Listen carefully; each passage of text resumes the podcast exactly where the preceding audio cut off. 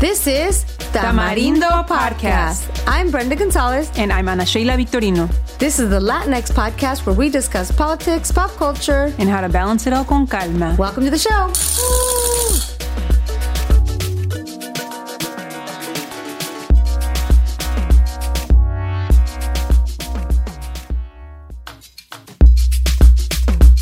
Hi, amigos. This is Brenda. We're on spring break with new episodes starting May 12th. Until then, here's a bonus episode with me as a guest on the Unconscious Bias Project podcast from earlier this year. Tamarindo is partnering with the Unconscious Bias Project to bring you Be a Better Imposter, a live Zoom event happening April 22nd at 5 o'clock Pacific time, all centered around beating imposter syndrome. Registration is free, and we hope to see you there.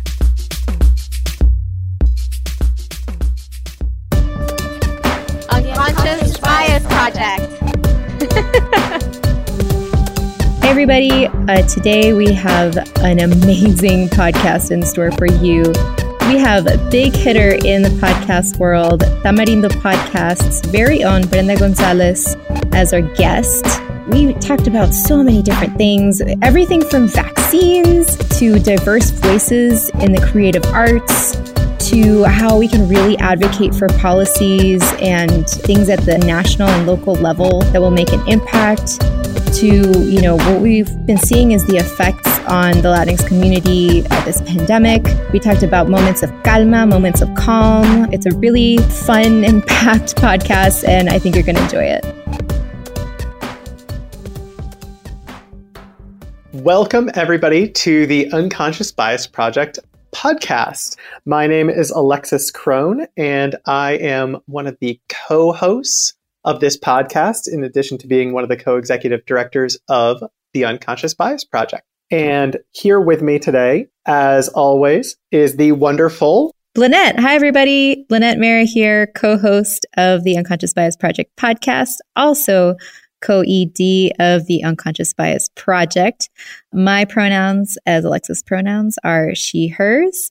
And we are so excited to uh, have with us today our very own half of Tamarindo podcast, Brenda Gonzalez. Brenda is the co creator and co host of Tamarindo podcast, uh, which she co hosts with Ana Sheila Victorino. She is also a notorious nonprofit capacity builder and podcaster.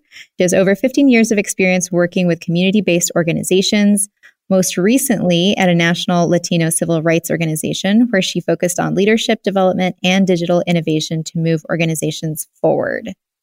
She earned her MA in political science from Cal State Fullerton and fueled her passion for civil rights and politics from her experiences as a formerly undocumented student.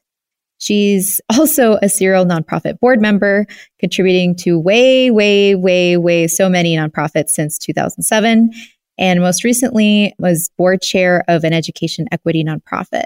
Brenda was born in Puebla, Mexico, and currently lives in LA. P.S. You can hire Tamarindo for a variety of services from digital media to well-being workshops. And you should totally check them out as you're listening to this podcast at tamarindopodcast.com. That's T-A-M-A-R-I-N-D-O podcast, P-O-D-C-A-S-T dot com Welcome, Brenda. Thank you so much for joining us. Hello. Um, it's so exciting to be here. Thank you so much for having me. It's always fun to have another podcaster on. Exactly. Yes. Welcome to the wonderful world of podcasting. and I do have to say for our listeners, um, Tamarindo was really helpful in, uh, they actually, we actually hired them to consult uh, with us to help us figure out how to even get this podcast started. So it, it truly is an honor for us to have you I love it. It feels like attending a graduation right now. Oh, that's so cute. Yay. Uh, so maybe, maybe if they've been possibly living under a rock or sheltering in place forever, which they have, our listeners might not know what Tamarindo podcast is. Uh, can you tell us a little bit about it?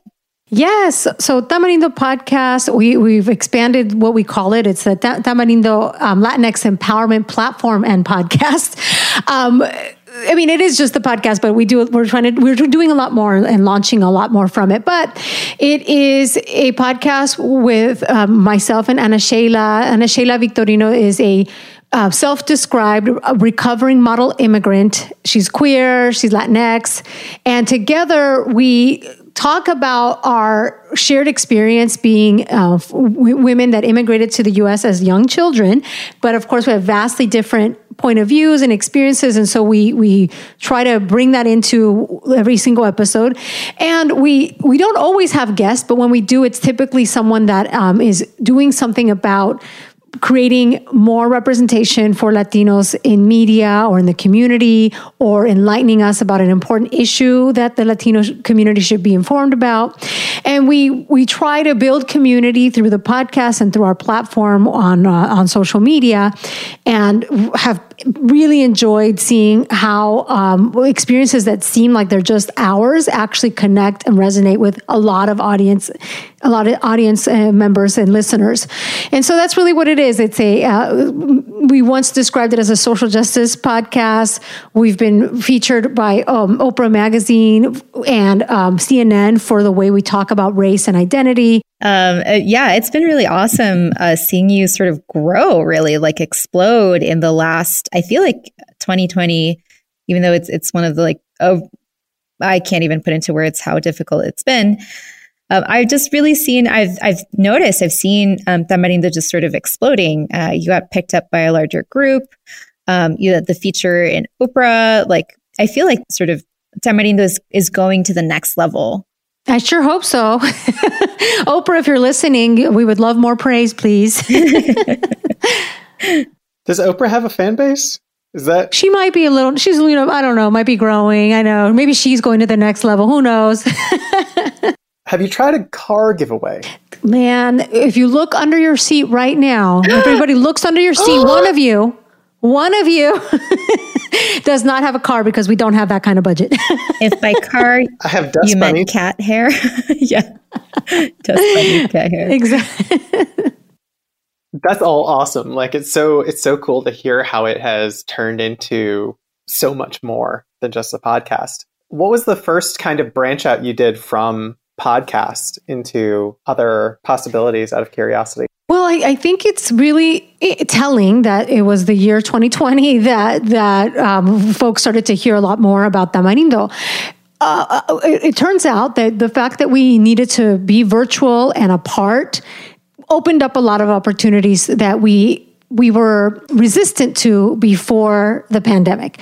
For example, for us, it was very important to be in the same room as our guest. That went out the window with 2020, um, and and also we we loved that we had a national audience, but we would do a lot of in person events and activations in Los Angeles. Well, now that you had the opportunity of doing virtual events, it really allowed us to build community beyond folks that we can access locally here in Los Angeles.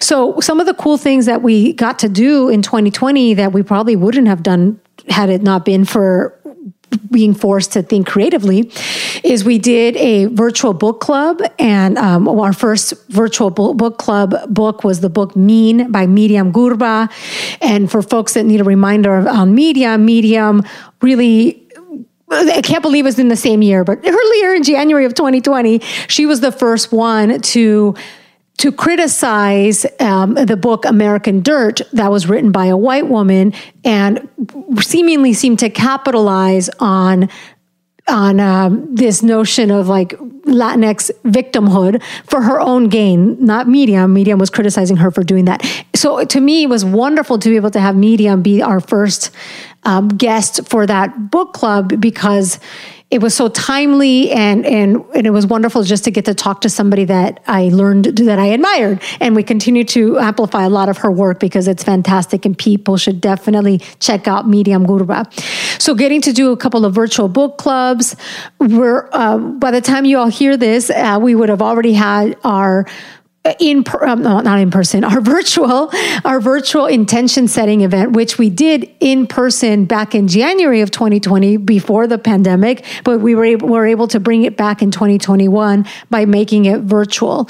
And we were also able to have guests that we wouldn't have had before because we we were so committed to being in the same room as our guests. So it, it forced, for, forced us to try virtual ways of having guests. So we had, for example, Maria Hinojosa, who was fantastic as one of our guests, and she's all the way in New York. And we we thought that she would be only a guest we could have whenever she would cruise by LA, but we were able to do it virtually. So um, those are some of the interesting and cool things that we got to do uh, by being more creative and doing things virtually. Oh my gosh. I am like, I had flashbacks when you started talking about, uh, was it called Dirt, right? Oh, yes. Gosh, I remember the explosion and the dialogue. And we were like in our own, like smaller group, we, we were talking, like I was talking with Selena. We were talking about like, oh my gosh, just again, like, you know, how, how like uh, so much of, and I feel like it's a still, it's a continuing thing of like, authors coming to grips with this idea of like, actually, you, you can't and shouldn't speak for somebody else's culture. Not that you can't feature those, you know, people in your writing. That's, that's, that's not what's at stake, but you, you can't just like pretend, oh, I'm just going to create this culture of what I think these people are without like working with somebody who's actually has that identity or is interested in building characters with you for your works. I think it's still a very, very relevant topic. And I was so glad that you were able to, to interview Gur- Gurba because like, like Soul just came out, you know, relatively recently. And, um, and there's a lot of discussion around that movie too about like, you know, it wasn't, um, sort of people are talking about how, yeah, you know, black folks were consulted, you know, throughout some pieces, but it wasn't really built black from the ground up. So you see sort of this. Okay, maybe it's it's a spoiler, but um, it's okay. Spoiler yeah, alert! Spoiler alert! Everyone's you, seen Soul if you haven't, now. if you haven't seen Soul yet, um, if you haven't seen Soul yet, then just just fast forward like another I don't know, fifteen seconds, fifteen a minute at least. But the main character doesn't really get to be black. Like he doesn't see the meaning in his life until like a middle aged white woman reveals it for him like, wow. uh, you know, I feel like it was a missed opportunity in the film, but um, a, a friend of mine was like, you know, it's just because you had this expectation of that it was going to be like Black Panther, right? Where, where, where Black people can just get to be Black. they can just be themselves as opposed to somebody else's interpretation. And I, you know, I think, I think folks are going to have to continue to learn from that and we're all going to have to continue to be better about um, seeking media that is actually written by different people. It's not just, um, you know, the same homogenous group that's putting out, you know, narratives of their own interpretation of, of our experiences. The other thing that continues that, that kind of came out of American Dirt is that since American Dirt came out, which was back in January, there's been at least five or six other uh, women that are that have been um, what I call fake Tinas that like to pretend they're Latinas when they're not. Like there's been so many examples of this uh, this other disturbing trend of um, of people just deciding to wear other cultures for convenience. And and it's particularly easy to do with Latinas because like some Latinas are white, and so yeah. it's it, it, um, it's convenient because because Latinas can occupy different bodies and in, in so doing are walk around the world in different ways. You see, like, for example, Hilaria Baldwin, who is a, a white woman born in Boston, who for years has been pretending to be Spanish, but we know that when she's doing that, to pretending to be Spanish, it's really to be proximity to to Latinas. And she was featured. She was featured on Latina magazine, and obviously didn't resist that. Never corrected people until it all came out. So, and it's easy to do because it's very uh, you know a blonde woman can be a latina woman. And so she she went a little extra and dyed her hair brown but she can't just for example pretend to be a black woman and just conveniently take that off whenever she wants. And and there's been a lot of uh, it's it's absurd and just wild to me. There was also another woman recently. She was like the the, the chair of a a like latino law law group. She was not Latina. She's not Latina. And, and she got finally called out. And her defense was like, well, it's just a feeling. Like I feel Latina because my dad, my, you know, one stepdad was Colombian, another stepdad is Peruvian. So two different stepdads that were Latino. And that was her proximity to Latinx identity. And, and she, instead of like owning up and saying, you know what? Um, I have deep appreciation for the way I grew up, and I did grow up in this culture because of my, you know, illegal legal family. Instead of owning up that, she's basically saying she has a right to claim Latinidad because she, it's a feeling. it's it's just out, outrageous. So we dive into things like that on Tamarindo often. Not only are you are you really current, but you're also really upfront and honest. I think that's. I mean, I'm not every single one of your listeners, but I think that's what a lot of your listeners really appreciate. We hope so. We we do love to like we really th- take as a compliment that we are authentic, and um, I think that comes through, and which is probably part of why we are we're growing and building our audiences because people connect to that authenticity. The more clear you are about why you're doing something, right, the easier it is to be authentic. Right? Yeah, I think you're right. And so my question is what is that goal? What is that goal for you of the podcast? What do you have like a mission statement or anything? Yeah, I mean, and I'll go back to why why we started the podcast. So at the time, which is the podcast has been around since 2016.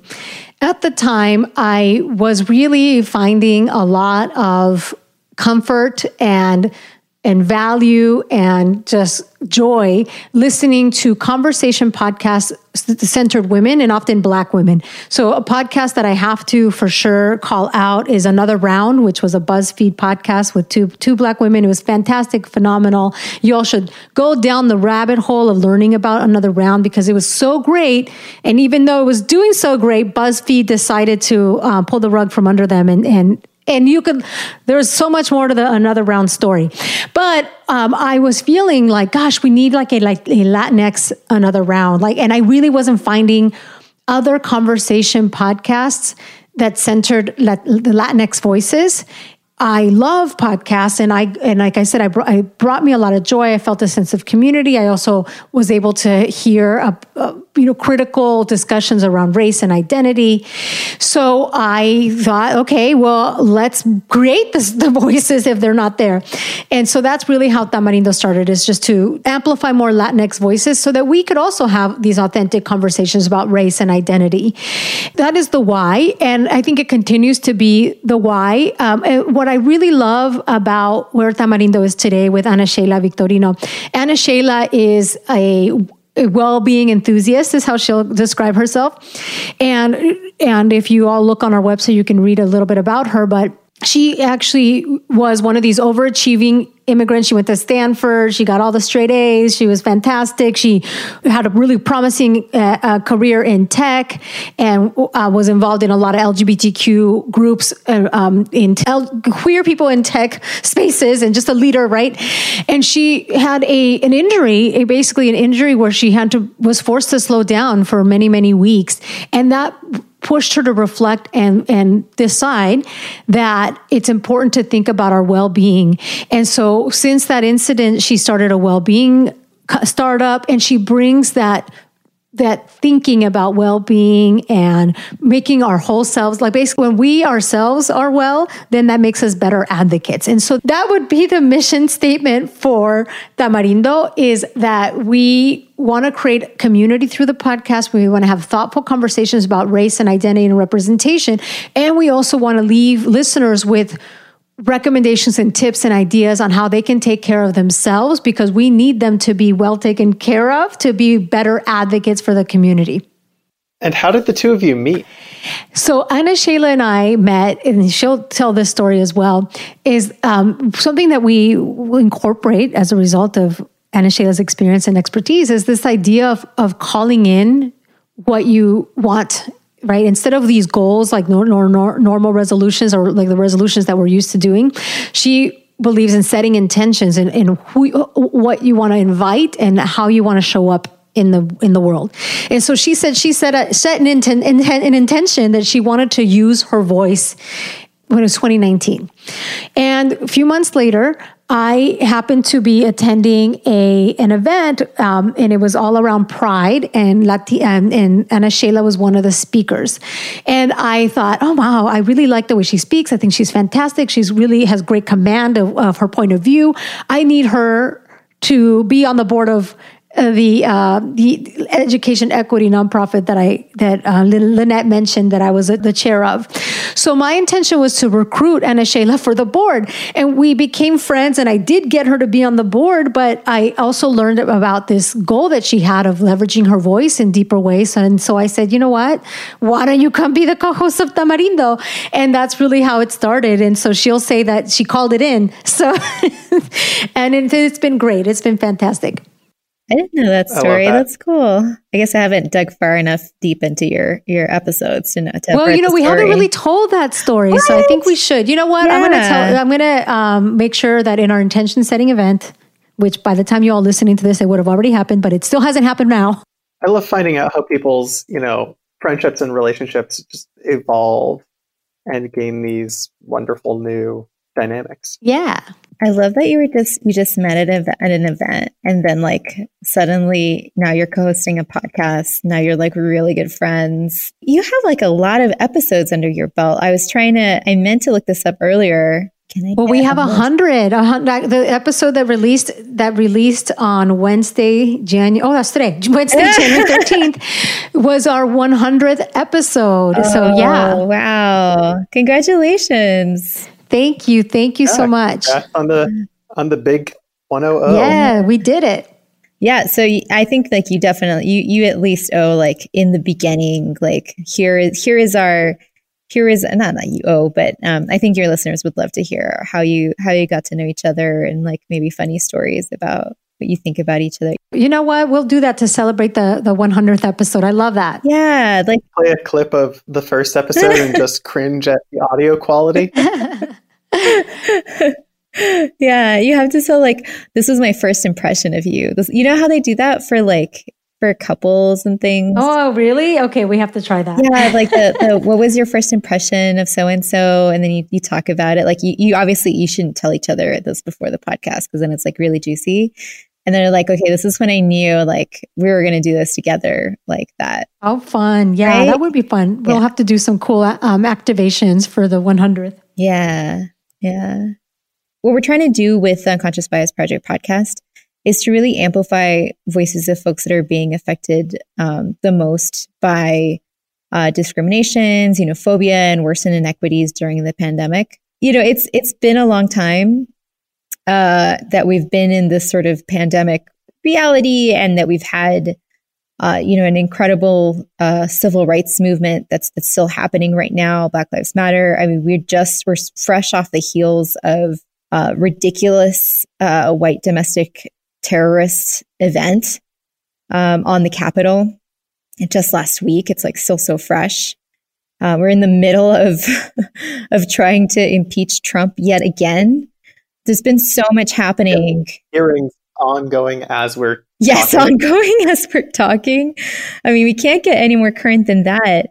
Um, have you had any experiences with discrimination or xenophobia or any sort of like you know needing to engage engage in sort of a discussion around race or culture? I mean we, we just talked about one example um, that you you had in in january talking with Myriam yeah, I mean, I have not had any personal experiences of discrimination and and um, anything related to the pandemic, and that's because I recognize that you know the privilege that I that I have in many ways that I'm college educated that I was have always had jobs at least for the last 15 years that could be done behind a computer screen um, that I have I live just in, there's one family in the house that I live in. These are all the things that shield me from a lot of the discrimination that and and uh, risks that are manifesting for our Latino families.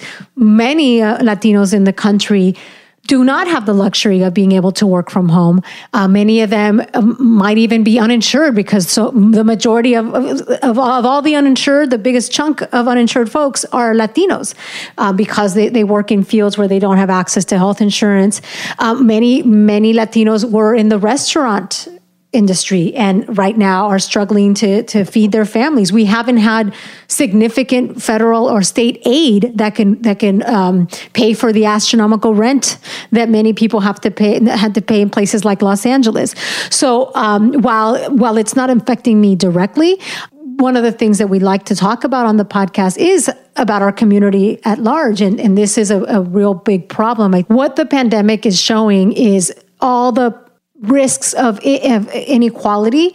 To me, the number one biggest issue for the country is housing. The fact that um, reason why Latinos are getting impacted so much is they overrepresent in in out in the community in jobs where they they are essential workers that's one of it but the other part of it is that there's multiple generations needed required to be able to afford rent and so when one member of the family, because multiple members of the family must must go outside to work, they bring back the virus, and of course, it spreads rapidly.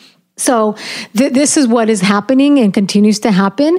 I also worry about um, what distance learning means for most of our families when you i mean I, even i myself in my little condo with just me and my husband trying to work from home sometimes we interrupt each other. Can you imagine five kids around the kitchen table with horrible Wi-Fi trying to do distance learning? So that's the discrimination that that we want to shed a light on, and we want it to not not just shed a light on it, but what are the policy changes that we're going to to make to, to change this? How are we creating more affordable housing opportunities? How are we providing providing more broadband access for families? How are we eliminating barriers to health insurance? There's just so much that we need to do in order to protect the most vulnerable among us.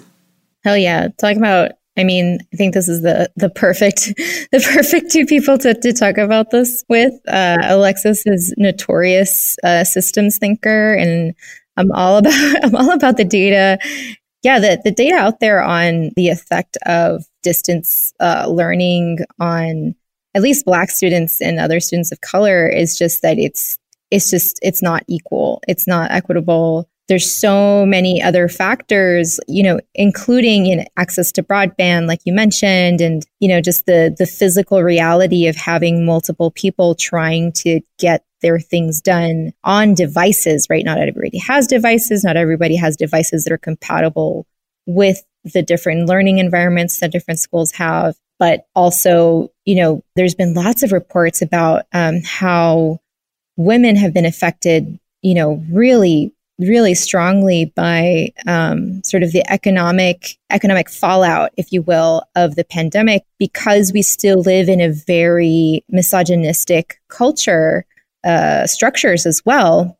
It falls to a lot of women to be the primary caregivers, and so women are leaving their jobs to try to help their kids go to school, right? Or women have to, you know, cut down on their hours or take part-time jobs instead, which is also really really affecting not just households, but you know how how the kids are growing up and you know seeing this, um, and then just even being able to take care of a kid at home.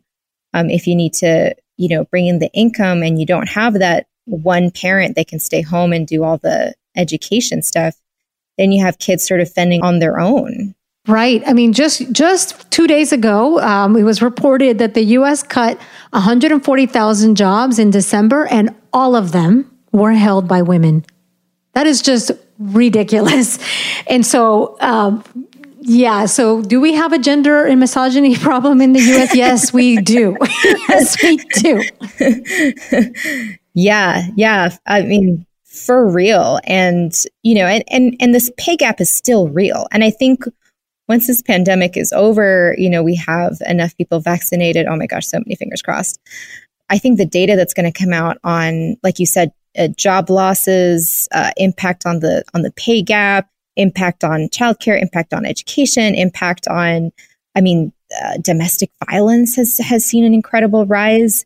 all of these things are are really it's really going to fuck us up um, it is fucking us up already. It is really, really hurting our communities, our our women, and, and especially intersectional women. You know, anybody that has any intersection, whether it's uh, Latinx or or any anything else, like uh, with a disability, someone who's uh, more an elder or has been in the prison system or you know is unhoused right now or just any of these intersections are just going to see it all so much worse yeah, I mean, you you mentioned the vaccine. We have to make sure even the the the distribution of the vaccine is equitable. There's talks mm-hmm. of some certain states that don't want undocumented folks to have the vaccine, which is just ridiculous because the virus doesn't give a shit about your immigration status. I guess the the takeaway is that we have to be equitable in everything that gets done, any sort of policy changes, and that this this pandemic really really highlights the lack of equity.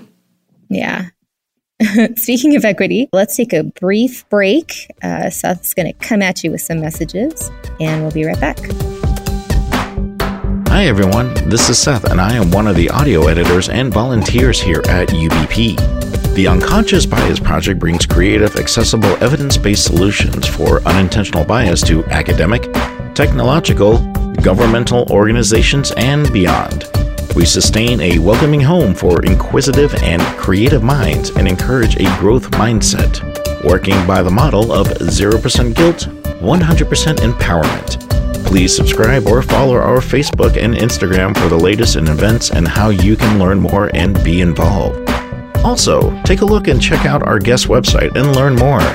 Look for that information in the description section of your podcast or on our website.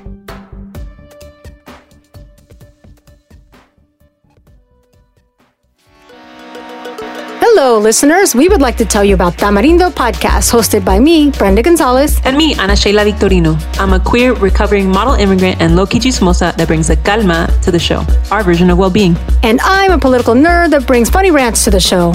Tamarindo is a Latinx empowerment podcast that discusses politics, culture, and how to keep your calma. Join us every other Wednesday as we talk about race, gender, representation, and life. You can find us wherever you listen to podcasts and at tamarindopodcast.com. You ever felt like you didn't belong?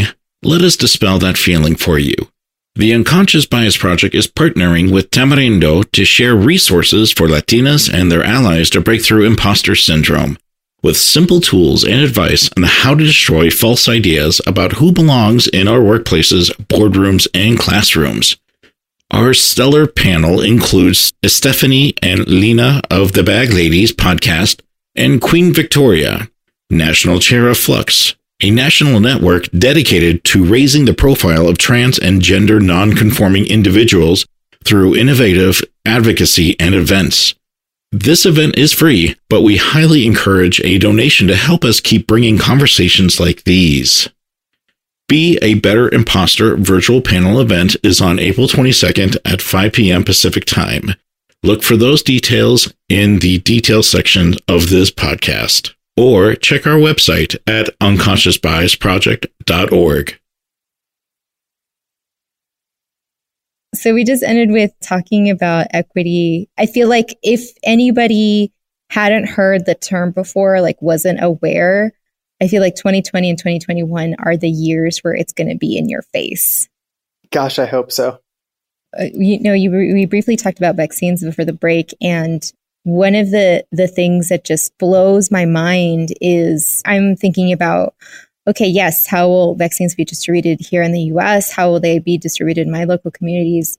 How will they be distributed back home in like my other home in Colombia where, you know, thinking about it, everybody essentially engaged in this huge sort of grab all. It was like the Black Tuesday, but for vaccines. So, like, there's all these countries that, you know, had to pony up a bunch of money and also like reserve vaccines for their people. And like, but what about places that are, aren't as well organized or aren't as well resourced? Where is the WHO?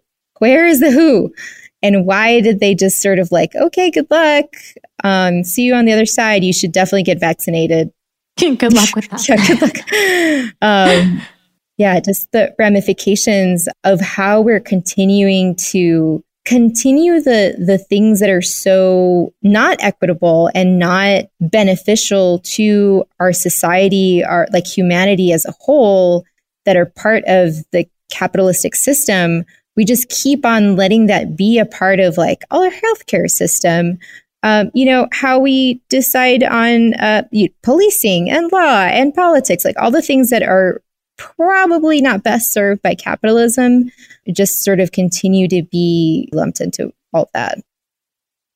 Before the break, you were talking about, you know, all of these inequities that we're seeing and how things are getting worse and unevenly during the pandemic, et cetera, et cetera. We know you're not the spokesperson for your community, but is there anything else that you've been seeing that you've been hearing from folks that's just also a concern? And also, is there anything that has been kind of a cause for celebration? Yeah, I, and I did kind of go through a list of a lot of the concerns for for the Latino community, but I'd say one more thing that is a huge concern and that I'm very hopeful that with President Biden taking taking um, office soon can immediately start to reverse is also what's happening um, in the U.S. Mexico border.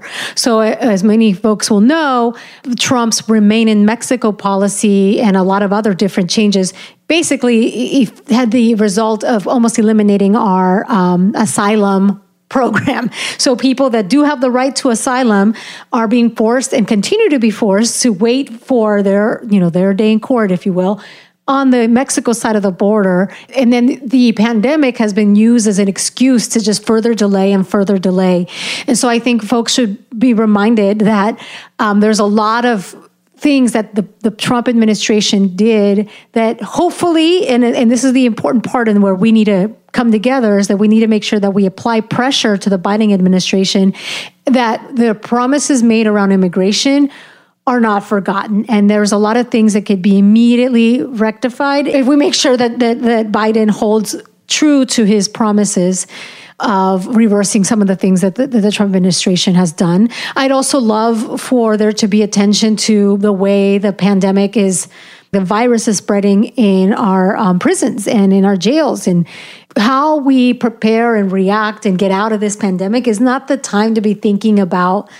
Um, the way a lot of policy is often thought about. Not only is capitalism a problem, but also this like righteousness, like like this notion that people in prison don't deserve to get vaccinated or that people that are uh, undocumented or, or, or, in our uh, you know in immigration detention centers don't aren't worthy. This that whole thing needs to go out the window. We're talking about human beings. We are all human beings. And i guess something to be hopeful about and to continue to celebrate is the fact that we did win the presidential election that trump did lose that even though it broke my heart to see how many people still supported him, at the end of the count, we won and we won multiple times. So that's what we could be hopeful. Like I'm sure like many listeners, Biden was not my top choice. I wanted Elizabeth Warren. She's fantastic. Yes. Yes. yes for what she's my hometown. She is. she's my hometown hero. I'm from uh, Boston. We, so. I, I, I, love her. And unfortunately, misogyny is a huge problem, continues to be a problem mm-hmm. because every single tonteria, dumb thing that Trump does, I'm like, but her emails, right? Because because we couldn't handle Hillary's yeah. emails, we're in this mess, and look at the mess that we're in, and and we didn't we didn't elect Elizabeth Warren, who was a fantastic candidate and and had such terrible support. Misogyny is winning, winning. I would ask people, do you not agree that she is the most qualified candidate? And they'd say, yeah, she's the most qualified candidate, but I'm just worried about her chances as a woman. And I'm like, oh my gosh, you're just making it worse every, every time you say it. Every time, that. Every time, and to hear it from from fem women and, and, and people that, that like are happy to be, you know, uh, uh, uh, they're trying to say that they're feminists. To hear it from them was so mm-hmm. heart, heartbreaking. Right back to Biden. He, the fact is that he is a world better than Trump, and I just got done listening to his. Um, now I read books on audio because it's just more fun that way. And I just listened to to his book that is basically written to his son Bo. And it was just so calming and soothing to hear from a person that I think evokes empathy and good judgment. I'm hopeful for that. Let's just just remember that we did not reelect Trump, and we should hold on to that hope and we should hold Biden accountable to his promises. Absolutely. Yeah. You know, I think that's the thing we need to always remember is keep up the pressure so that it's a priority, right? Because I'm sure that they all honestly believe somewhere like, oh, yeah, we should do this. But if you don't put the pressure to make it a priority, then it's not going to be. And like you said, like the virus doesn't care about nationality, it doesn't care about immigration status, it doesn't care about, you know, whether or not you're incarcerated. We know that we need 70% of the country to be vaccinated before we can start returning to normal. And that 70% includes everybody in the country. Yeah. Regardless. Yes. And it, it just drives me nuts that people can't see past the end of their righteousness to just say, these are humans. They deserve this. Yeah, it's incredible. just by being human. The only thing you need to deserve a vaccine is to be human. Right. I think the virus would prefer people that are all together in one area. Like, mm, yummy, let's go to a prison. Let's go to an immigration school, center. You know? let's go to a school. Yeah, and like it doesn't care how what you drive or, you know, what your position is in politics. It's like just really doesn't care. I mean, one of the things that definitely really concerned me about last uh was it just Wednesday? Was it just a week ago? It was a week ago. um, about the insurrection was all of these Congress people, you know, stuck in a room together and sort of things that were coming out on Twitter about that some of the younger, uh, like newly elected GOP Congress people were refusing to wear masks.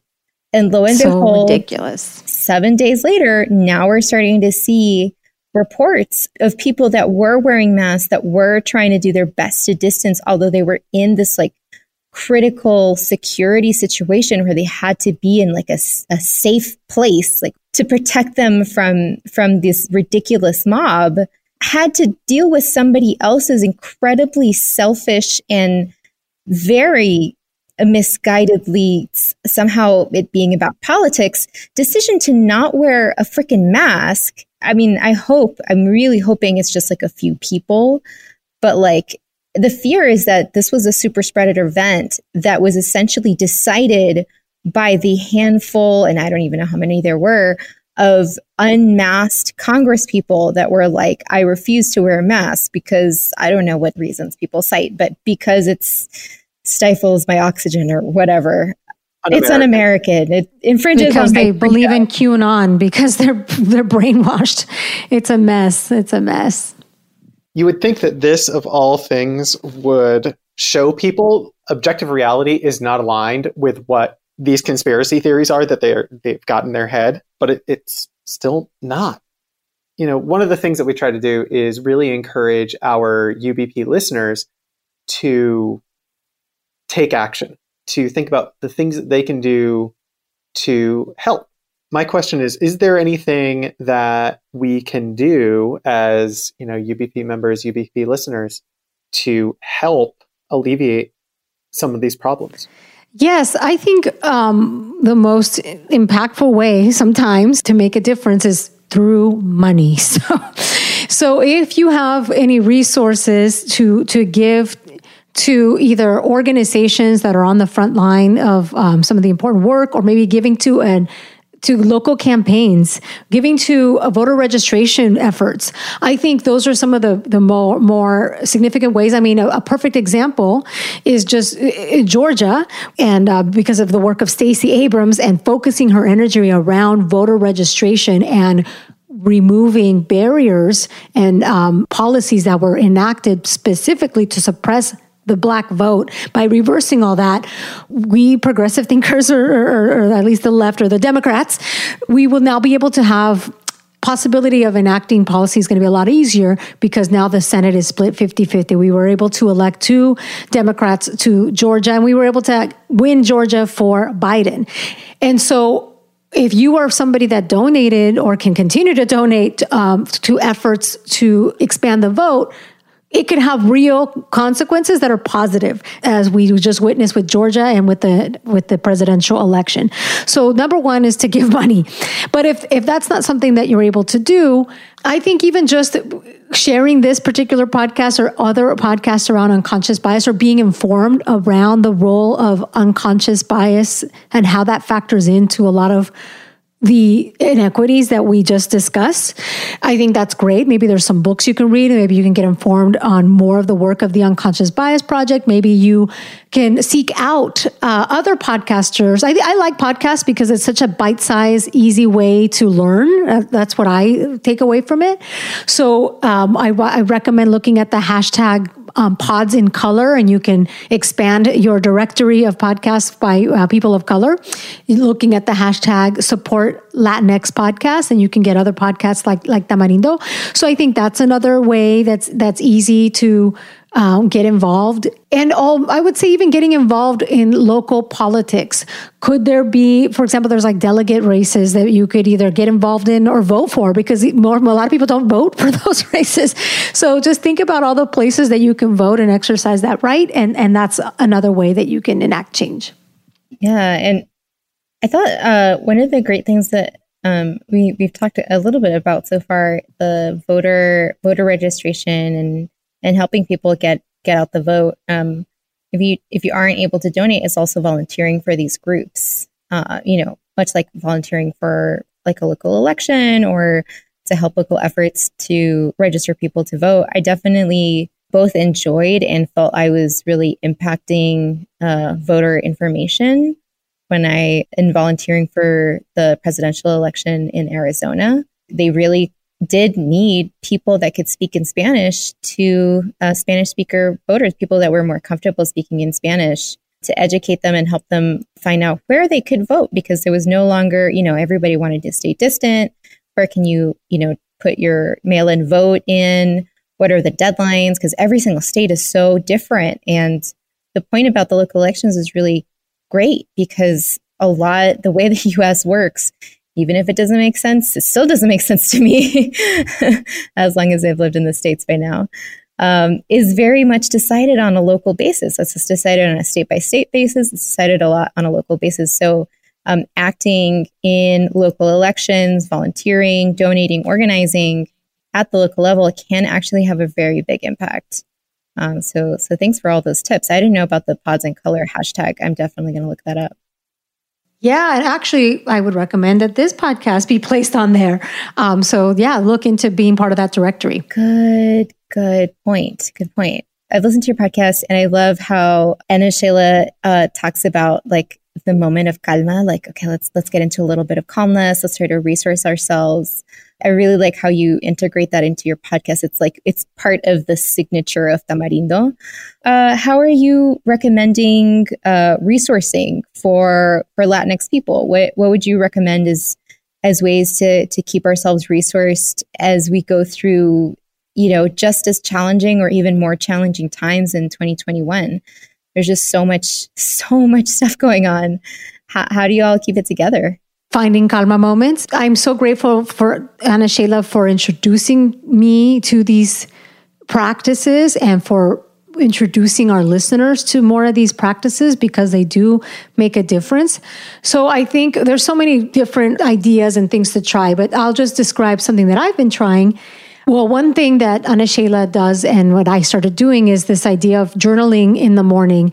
I think with all that's going on, and we kind of we kind of uh, went through this through the recording of this podcast, of we could just t- totally spiral into all of the negative and all the bad news because the news is bad. The news is bad. So uh, often we the first thing we many of us do is we look at our phone and the doom scrolling starts. Right, you just get informed, but then you keep going and next thing you know it's been 30 minutes and your body's tensing up. So instead of doing that consider writing in a journal and starting your day with reflecting on the day before and thinking about the things that you're grateful for and making that part of your routine before you check your phone. Um, that's one thing that I've been doing um, for the last couple of weeks, and I, I do notice a difference. The central theme here is just to notice your body. So if your body is scrolling and it and you're tense, time for a break. For me, the other thing that I was starting to notice is like just being wound up. I'm already kind of wound up, but just being extra wound up with with caffeine and realizing that um, it makes me anxious and i didn't want to admit it because i love coffee but i've been it's been a week and a half that i haven't had it and I feel like I'm sleeping better. I feel like less anxiety. So those are a couple things. And, and I think both of the things that I described doesn't cost any money. These are things that are just practices. Even as simple as setting a timer for five minutes and you're just gonna just gonna have like five minutes where you do nothing I think people are intimidated about meditating because for me at least I feel like it's elusive and I haven't been able to get it. But I could say I could sit down for 5 minutes and do nothing. so try that. So those are a few tips that I would leave our your listeners with. Those are all really good tips. Um, I realized yesterday I went to go take a shower. I realized like I haven't been alone with my thoughts in days. Like yesterday, I realized, like, oh, I don't have any music going. I'm not like listening to a podcast. My kid isn't just banging on the on the shower door. um, you know, I'm not trying to have a conversation with my partner while he's shaving, or you know, like this is just me, and I'm not thinking about work. It felt so uncommon that it scared me a little bit. I was like, oh, wow, I haven't really spent that time with myself. Because even when I'm like exercising, for example, which I finally started to reintegrate again, thanks, Alexis, for motivating me, has been with like a YouTube video or like some other prompt. Right now, I cannot engage in exercise. I just, I have no motivational energy to do those kinds of things. So I, I try to integrate uh, some like tiny mindfulness practices into our, our work, at least with our, our general meetings or big meetings and when you run workshops. But these are all things with other people. Like personally, I take like 30 minutes every week to talk with like my mindfulness buddy. But it's like we're doing things together. Like I haven't just just done something on my own. And that's I love terrifying. It. How about you, Alexis? What have you been doing as your calma moment? I've, I'm weird in that I have always actually found exercise to be my quiet moment. I think that's great. And and that's doing like high intensity training because my brain for just like 20 minutes will just like shut down as I'm like, okay, the only thing that I can concentrate on is this. And that's it. But also like I recently, I think this was in December, I just started being much more mindful about how I went to sleep it felt very silly at first, but like, okay, like close the computer and then do makeup removal and then take out my earrings, etc., etc. I used to try to like keep reading while I was doing that stuff, keep being on the computer, keep watching a movie while I was doing that stuff. And instead of doing that, instead just saying like, nope, you know? I'm going to shut down the computer and then get ready for bed rather than keep watching while I'm getting ready has made a huge difference. Oh, I love that. Yeah. That and playing guitar. I've been learning guitar in the past year and learning that and trying to make time for that has been good. Even the days where it's been frustrating to just like sit with that frustration, I feel like, okay, this is fine. My fingers don't want to work today, and that's fine. So, one thing that we offer all of our guests is an opportunity to do shout outs, and that shout outs to anybody, anything, podcast, book, movie, uh, people that have supported you, people that you want to, uh, you know, us at UBP and our, our listeners to, to know about. Tell us what you're working on and what we can look forward to. Yeah, the spot's for you.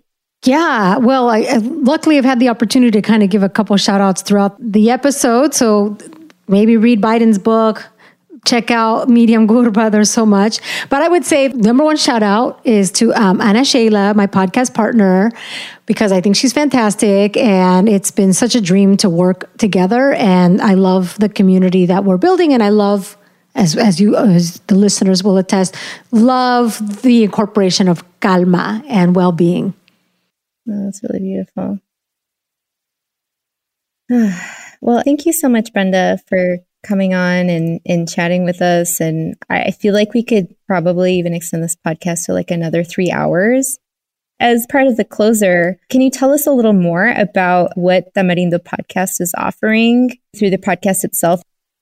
Yeah, well, I think 2020 showed us that we are really great at building community, building virtual community. And uh, Sheila and I have a really unique combination of skills because of her experience in in the tech world and her experience in um, having gone through several startups and understanding this, that you know entrepreneurship and small business as well as now she's a leadership coach and a business coach and a well-being coach. So she's kind of covers covers that ground.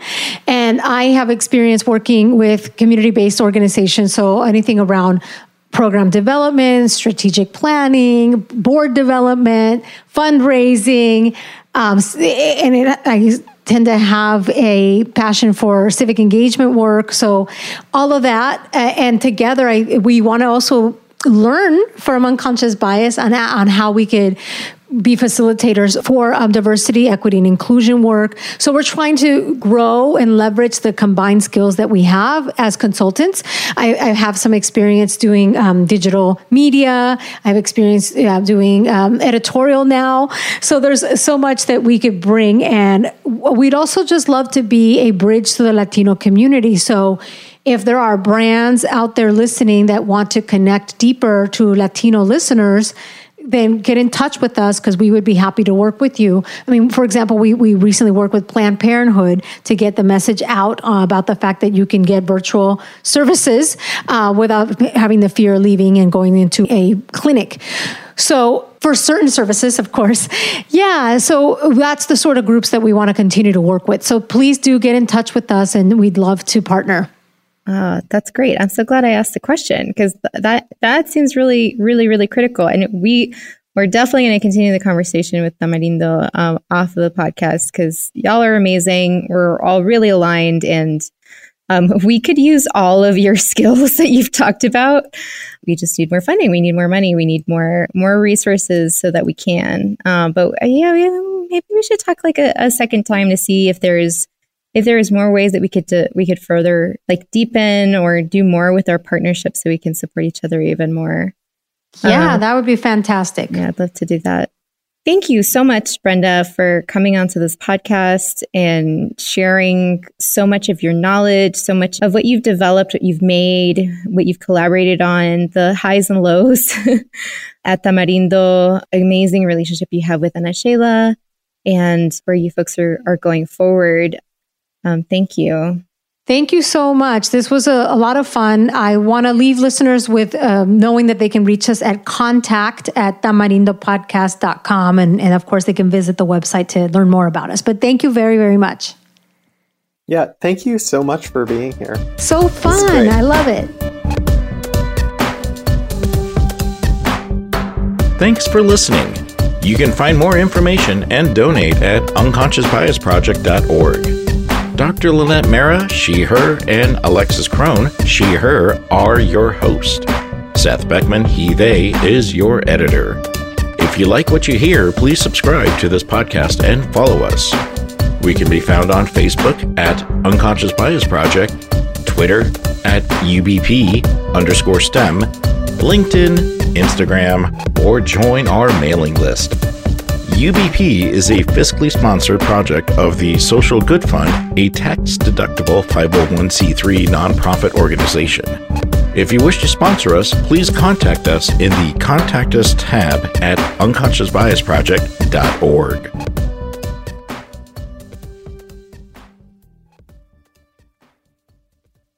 Cuando mi arrendador dijo que el alquiler podría ser más barato si fuéramos amigos con beneficios. Había oído hablar de acoso sexual en el lugar de trabajo, pero en mi casa eso es discriminación en la vivienda basada en el sexo. La gente de bienes raíces dijo que estaríamos más cómodos viviendo en un vecindario diferente con gente como nosotros. Por suerte conocíamos nuestros derechos. Es ilegal asustar a los posibles propietarios para que se alejen de ciertos vecindarios en función de raza o nacionalidad.